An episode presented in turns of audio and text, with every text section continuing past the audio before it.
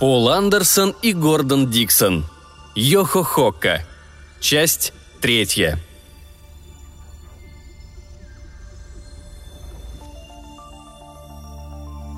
Его разбудил яркий солнечный свет.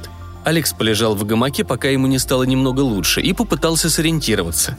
Корабль кренился под устойчивым ветром, хлопали паруса, скрипели снасти и обшивка. Со всех сторон слышались голоса переговаривающихся хоков. Приподнявшись в гамаке, Алекс огляделся по сторонам. Вокруг до самого горизонта простиралась чистая гладь океана – на шкафуте расположились вахтенные правого борта и почивали друг друга леденящими кровь историями о своих пиратских подвигах. Как всегда, никто не мог перещеголять черного Тома Ярдли. Алекс принял от Кока завтрак, прикурил вместо сигареты трубку и постарался взвесить все за и против сложившейся ситуации. Могло быть и хуже. Он ушел от пиратов и забрал с собой Лафонтена, и уже после заката они будут на Бермудах – есть время предупредить и наладить оборону, а пираты, лишенные как прежнего, так и вновь избранного адмирала, возможно, вообще не смогут организовать нападение. Алекс довольно улыбнулся и позвал своего первого помощника. «Мистер Курносый!» «Желаю тебе доброе утро», – мрачно сказал подошедший Олаф. «А? Да, тебе того же, Олаф», – ответил Алекс. Маленький викинг следовал правилам вежливости старого мира, и это оказалось заразительным. «С какой скоростью мы идем?» «Около десяти драконьих зубов», — сказал Олаф. «Драконьих зубов?» — не понял Алекс. «Вы бы сказали узлов. Лично мне не нравится называть их узлами. Это не по-варяжски». «Просто чудесно», — улыбнулся Алекс. «Еще немного, и мы будем на месте». «В общем, да», — отозвался Олаф. «Только я думаю, сейчас мы должны лечь в дрейф». «Бросить якорь?» — не понял Алекс. «Зачем?» чтобы ты мог посовещаться с другими капитанами», — сказал Олаф и указал за корму. Алекс повернулся на каблуках и посмотрел вдоль пенящегося кильватора несовместимого. Над горизонтом поднимались паруса, паруса пиратской флотилии. «Боже мой!» – воскликнул Алекс и побледнел. «Поднять все паруса!» Олаф покачал своей круглой головой. «Хорошо, я думаю, ты знал, что делаешь», – устало сказал он и ушел выполнять приказ – Несовместимый рванулся вперед, но пираты не отставали. Алекс нервно сглотнул. Вернулся Олаф. «Двенадцать драконьих узлов», — с укором в голосе доложил он. Это был не лучший день для капитана «Зеленая борода». Они мчались на всех парусах, но расстояние между его кораблем и пиратской флотилией все уменьшалось. На закате пиратские корабли практически окружили несовместимый. Показались Бермудские острова, а с наступлением темноты вся флотилия подошла к северному мысу бухты столицы Бермуд. Хокки сгрудились на вантах и радостно голосили. Алекс смирился и отдал приказ бросить якорь. Пираты последовали его примеру, и все суда легли в дрейф. Алекс нервно грыз ногти и ждал. Прошел час, но ничего не происходило, только матросы перекрикивались друг с другом. Тогда он разыскал Олафа. «Как ты думаешь, чего они ждут?» – нервно спросил Алекс. Медвежья физиономия викинга вынырнула из темноты. «Я не думаю», — сказал Олаф. «Я знаю. Они ждут, когда ты подашь сигнал капитанам подняться на борт твоего флагмана. Не понять, чего ждешь ты». «Мне? Созвать их?» – тупо переспросил Алекс. «Да ведь они за нами гнались». «Я бы не назвал это погоней», – сказал Олаф. «Раз ты их адмирал, они идут за тобой». «Нет-нет, Олаф!» Алекс понизил голос до шепота. «Послушай, я хотел сбежать от них». «Ты? Сбежать? «Тогда ты должен был сказать об этом», — строго заявил Олаф. «Мне было чертовски трудно, очень тяжело уходить от них на всех парусах». «Тогда почему они, по-твоему, преследовали нас?» — набросился на него Алекс. «А что еще им было делать?» — вопросом на вопрос ответил Олаф. «Ты адмирал. Мы ушли на Бермуды, естественно, они пошли за тобой». Лишившись дара речи, Алекс в изнеможении рухнул на палубу. Через некоторое время он слегка шевельнулся и слабым голосом отдал приказ. «Просигналь. Всем капитанам явиться на борт. На совещание». Капитаны собрались вокруг стола на полуюте. «Пусть меня выпотрошат и закопают!» – шумел капитан Крюк. «Пусть меня нарежут на куски, но ты, адмирал Зеленая Борода, моряк высшей пробы! Чтобы не упустить тебя из виду, нам пришлось нестись на всех парусах!» «Ладно, брось», – скромно отозвался Алекс. Пусть взорвется мой пороховой склад, если я когда-нибудь видел такое. Ты несся над водой, как чертова чайка, но готов поклясться, ты еще при этом сдерживал свой корабль. Нехитрый фокус морехода», – пробормотал Алекс.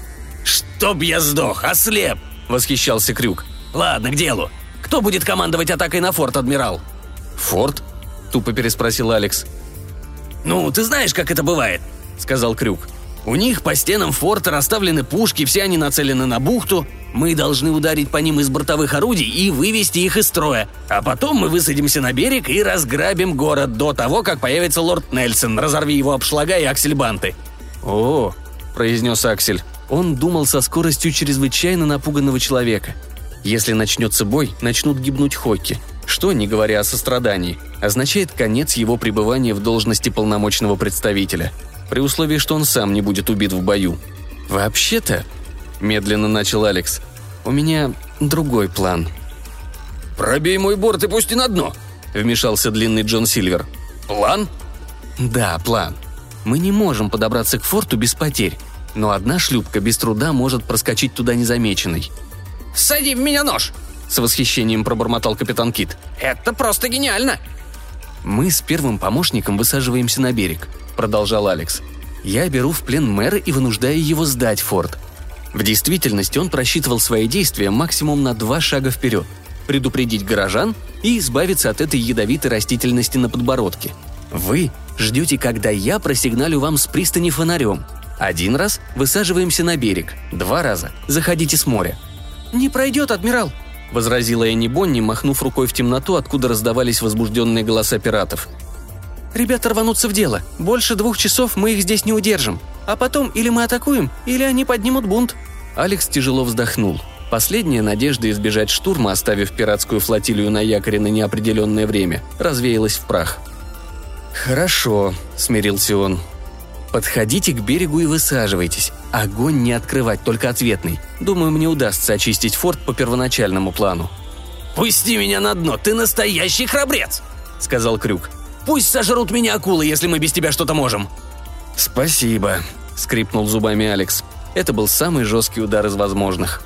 Хокки закивали головами и начали согласно переговариваться. Преклонение перед героем отражалось в их глазах. «Предлагаю выпить за здоровье адмирала!» – выкрикнул Флинт. «Стюарт, наполни бутыли!» «Мне лучше отправиться прямо сейчас», – заторопился Алекс. «Чушь собачья!» – оборвал его Генри Морган. «Где это видно, чтобы пират трезвым шел на дело?» «Ух!» – выдохнул Алекс и постучал в окно резиденции мэра. Из сада у него за спиной, где Олаф спеленал стражников, которые никогда не пропустили бы зеленобородого чужака, доносились приглушенные стоны – Окно распахнулось, и мэр, чрезвычайно толстый и напыщенный Хока, весь в кружевах и лентах, уткнулся прямо в тошнотворно-зеленую нечесанную бороду. «Эк!» — сказал он. «Эк!» — ответил Алекс, вцепившись в подоконник вальсирующего вокруг него дома. «На помощь!» — завопил мэр. «Морские чудовища атакуют! Стража, к оружию, все на стену! Крепите кафельнагель!»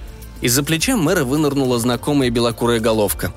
«Алекс?» — воскликнула Тенни. Где ты пропадал?» «Пираты завербовали», — раскачиваясь из стороны в сторону, отвечал Алекс. «Я адмирал Зеленая Борода. Помоги забраться». «Опять напился», — смиренно вздохнула Тенни и ухватила за ворот карабкающегося на подоконник супруга. Она любила своего мужа и, облетев всю планету в его поисках, в отчаянии прибыла на Бермуды, но это зрелище не вызывало у нее слез радости. «Мэр Бермуд», — еле ворочая языком бормотал Алекс — британский джентльмен. Развлекает леди. Дайте мне ан- анти-алко... алкихой бутылку рому». Пока супруг пытался восстановить словарный запас, Тенни ушла за вытрезвляющими таблетками. Алекс проглотил несколько штук и, передернувшись, вернулся в нормальное состояние. «Ух», — выдохнул он. «Так-то лучше», Тенни, мы попали в чертовски затруднительное положение. Пираты. Пираты? Твердо сказала Тенни. Подождут, а ты пока убери с лица эту мерзость. С этими словами она протянула мужу флакончик нашатырного спирта и ватный тампон. Алекс с радостью избавился от своего зеленого кошмара и поведал Тенни и мэру свою историю. «Сейчас они слишком возбуждены, чтобы послушаться меня», – заключил он даже как полномочного представителя. Они могут высадиться на берег в любую минуту, но если мы не окажем сопротивления, нам, по крайней мере, удастся избежать кровопролития. Надо отдать им добычу, если они за ней пришли». «Нет-нет», – перебил Алекса мэр. «Об этом не может быть и речи. Этот вопрос даже не обсуждается». «Но они численно превосходят ваш гарнизон», – взорвался Алекс. «Сукины сыны», – согласился мэр и с довольным видом прикурил сигарету. «У вас нет никаких шансов. Единственный выход – капитуляция». «Капитуляция? Но мы же британцы!» «Черт возьми, я приказываю вам капитулировать!» «Это невозможно», – с важным видом заявил мэр. «Невозможно и все. Противоречит предписанию Министерства колоний. Но вы обречены на поражение».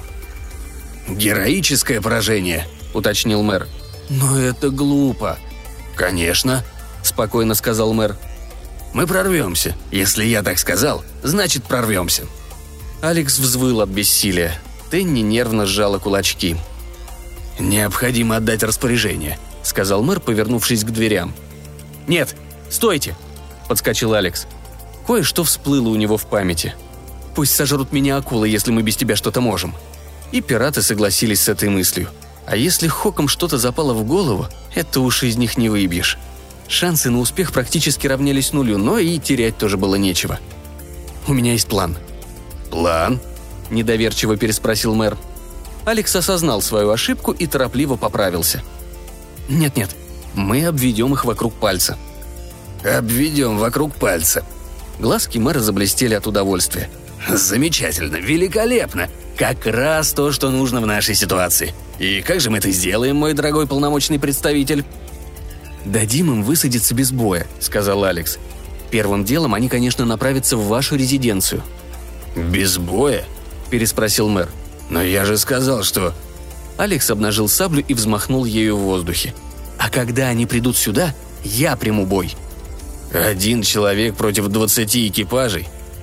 Алекс расправил плечи. «Ты хочешь сказать, что я, полномочный представитель, не смогу остановить двадцать экипажей пиратов?» – высокомерно спросил он. «О, нет, что вы!» – пошел на попятную мэр. «Конечно же сможете, сэр. А сейчас извините, но я должен отдать распоряжение глашатую оповестить горожан.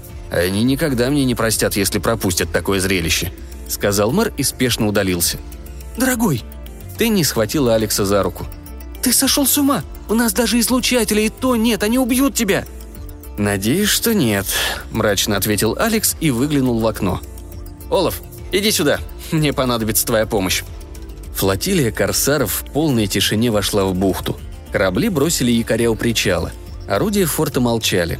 С радостными воплями, гиканьем и улюлюканьем пираты высыпали на берег и, размахивая саблями, ринулись по главной улице к дворцу мэра. Горожане растянулись вдоль всей улицы, с интересом пялились на пиратов и заключали пари на исход дела – это было неожиданностью для нападавших, но они продолжали нестись вперед, извергая кровожадные угрозы. Дворец располагался в саду, окруженном высокой стеной. Ворота в сад были открыты. По обе стороны от ворот выстроились гвардейцы в красных плащах с мушкетами на изготовку. За ними с угрюмым видом наблюдал Олаф. Он должен был следить за тем, чтобы никто из гвардейцев не выстрелил. Выставленные на стену большущие фонари заливали желтым светом пространство у ворот – «Разделай и прокопти меня, там наш адмирал!» – заорал капитан Крюк, завидев в проеме ворот зеленобородую фигуру с абордажной саблей в руках. «Адмиралу троекратное ура!» «Гип-гип, ура!» Приветственным возгласом эхом отвечали волны прибоя. Маленькие пухленькие пираты подтянулись к воротам во дворец мэра и в беспорядке остановились перед своим командующим. «Здорово, братишки!» – возвысил голос Алекс. «Сегодня великий день для братства побережья. Я захватил самого Александра Джонса, полномочного представителя Натока, и собираюсь выпустить из него потроха, как перья из подушки». Алекс выдержал паузу. «В чем дело? Никто не рад?» Пираты молча переминались с ноги на ногу. «Не слышу!» – рычал Алекс. «Язык проглотили увольни! В чем дело?» «Чтоб я сдох!» – буркнул Крюк. «Убивать полномочного представителя неправильно. После всего, что он сделал для нашей планеты, Алекса тронула реплика пирата, но он постарался придать себе еще более свирепый вид. «Ты же хочешь прославиться, адмирал!» – вступил капитан Кит. «Разрази меня гром, если я буду тратить время на полномочного представителя. Зарубить его немного чести. Да он такой хилый, что ему, я слышал, даже пришлось заказать себе специальный стул, чтобы на нем передвигаться». При упоминании о единственном предмете роскоши, который он позволил себе после трех лет экономии, это был робот-стул в его офисе, Алекс окончательно вышел из себя. «Ах так!» – заорал он. «Знаете же, это он вызвал меня на дуэль до смертельного исхода, и я не собираюсь отступать. А вы, зайчьи хвосты, будете стоять здесь и смотреть, как я его разделываю». «Нет, я этого не допущу!» – воскликнул один из гвардейцев и поднял мушкет. Олаф легко обезоружил гвардейца, завязал узлом мушкет и вернул владельцу. Алекс, чертыхаясь, исчез за воротами, где его поджидали мэр и Тенни. «Что-то не так, дорогой?» – спросила его побледневшая супруга. «Чушь собачья», – буркнул Алекс. «Я в два счета прикончу сам себя, и тогда посмотрим, как им это понравится». Он шагнул к заранее приготовленному медному чайнику и с воплем «Ангард» со всей силы саданул по нему саблей. «Получи!» Столпившиеся у ворот пираты нервно подпрыгнули. Боцман Билли попытался проникнуть за ворота и узнать, в чем там дело, но Олаф ухватил его за шиворот и перебросил через головы Одноглазого и Генри Моргана. «Это личное дело», – невозмутимо пояснил Викинг. Тем временем Алекс, сыпля проклятиями, злобно лупил саблей по медному чайнику. «Не пытайся уйти от меня! Сражайся как мужчина! Вот тебе, получи!» Продолжая орудовать саблей, он вытащил из кармана ватный тампон, пропитанный нашатырем. Избавившись от бороды, он отдал ее Тенни, которая тем временем измазала Алекса кетчупом. «Ах так!» – завопил Алекс, взяв ноту пониже. «Попробуй-ка вот эта зеленая борода! И это! Ты разве не знал, что я...» Он продемонстрировал свою бритую физиономию в проеме ворот. «Что я пацаном занимался фехтованием!» Пираты радостно заулюлюкали. «А еще...» Алекс скрылся за воротами и снова принялся за чайник. «А еще я состоял в клубе лыжников и в клубе пловцов. Если б я захотел, я мог бы и баскетбольную команду возглавить. Получай!» Он торопливо вернул бороду на место и жестом попросил добавить кетчупа. «Аж пари поджарь меня!»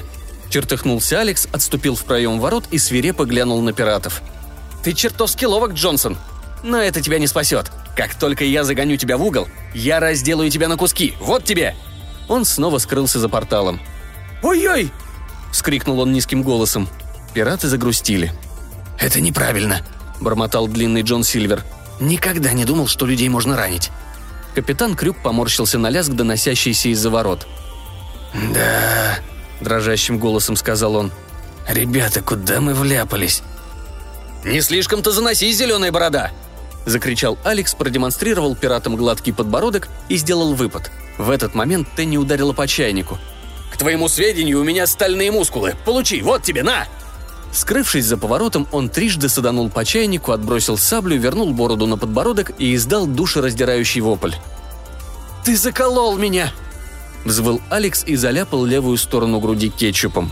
Шатаясь из стороны в сторону, он вышел за ворота и предстал перед смертельно напуганными пиратами. «О!» – стонал он. «Со мной покончено, друзья! Убит в честном и равном бою! Кто ж знал, что полномочный представитель такой боец? Прощайте, друзья! Чистой воды и семи футов под килем! Снимайтесь с якоря, не ищите мое тело, дайте мне уползти и спокойно умереть!» «Прощай!» – всплакнула Энни Бонни и помахала ему платком. Вся шайка пиратов залилась слезами. Алекс доковылял до портала и скрылся из виду. За воротами он избавился от бороды и постарался отдышаться. Потом он подобрал свою саблю и шагнул в проем ворот. «Так-так», – презрительно сказал Алекс, оглядывая своих недавних сотоварищей. «И что мы видим? Пираты?» Повисла тягостная пауза. «Пощадите, сэр!» Зареванный капитан Крюк повалился на колени перед человеком, одолевшим ужасного, непобедимого и незаменимого капитана Зеленая Борода. «Мы просто хотели позабавиться, сэр! Мы понарошку!» – взмолился Флинт. «Мы не собирались никого покалечить», – добавил боцман Билли. «Тихо!» – скомандовал Алекс. «Вы сдаетесь?» Ответ не замедлил последовать. «Отлично. Господин мэр, вздерните этих паршивцев на закате. Потом загрузите их на корабли и пусть себе плывут. А вы впредь ведите себя хорошо». «К-к- «Конечно, сэр», — сказал черный Том Ярдли. «Ох, я не уверен», — сказал мэр. «Они ведь не такие плохие ребята, правда, сэр? Будь я проклят, я даже думаю, мы должны сказать им спасибо. На этих колониальных заставах становится адски скучно». «О, спасибо вам, мэр», — сказала Энни Бонни. «Мы можем разграбить ваш город, когда захотите». Алекс поспешил прервать этот обмен любезностями. Пиратство оказалось неизлечимым заболеванием, но раз уж нельзя исправить Хока, можно, по крайней мере, заставить его играть по правилам. «А теперь слушайте меня», — объявил Алекс. «Я принял решение совместить правосудие и милосердие. Братству побережья разрешается разграблять Бермуды один раз в год, но кровь не проливать». «А зачем ее проливать?» – искренне удивился мэр. «И награбленное должно быть возвращено в целости и сохранности». «Нашинкуй и засоли меня!» – возмутился капитан Крюк. «Конечно, все будет возвращено, сэр! Вы что думаете, мы воры?» Веселье продолжалось весь следующий день, ведь пираты всегда уходят с заходом солнца. Алекс стоял на террасе дворца. Одной рукой он обнимал Тенни, а другую положил на плечо мэра. Они смотрели, как паруса пиратской флотилии исчезают за горизонтом. «У меня осталась только одна проблема», — сказал он. «Олаф, Бедняга остался на Бермудах и все еще пытается найти кого-нибудь, кто подскажет ему дорогу в Константинополь. Как бы я хотел ему помочь. «Нет ничего проще, сэр», — сказал мэр. «Константинополь всего в 50 милях к югу от Бермуд». «Что?» – изумился Алекс. «Не может быть! Ты сошел с ума! Там же королевство началу!» «Было», – кивнул мэр. «Оно было там еще месяц назад, но тамошняя королева – похотливая девка, извиняюсь за выражение, мадам. Жизнь ей казалась скучной до тех пор, пока какой-то торговец не продал ей книгу, в которой упоминается... Э... Мэр деликатно кашлянул. Леди по имени Феодора. Они там еще реорганизуются, но, думаю, скоро закончат. Алекс пулей сорвался с места. Он свернул за угол дворца, и лучи заходящего солнца ударили ему в глаза. Солнце золотило шлем и кольчугу Олафа Курносова, который, опершись на меч, неотрывно смотрел в море. «Олаф!» — крикнул Алекс. Хокка-викинг медленно повернулся в сторону человека. В лучах заката его физиономия, украшенная длинными светлыми усами, выражала неподдельную варяжскую решимость.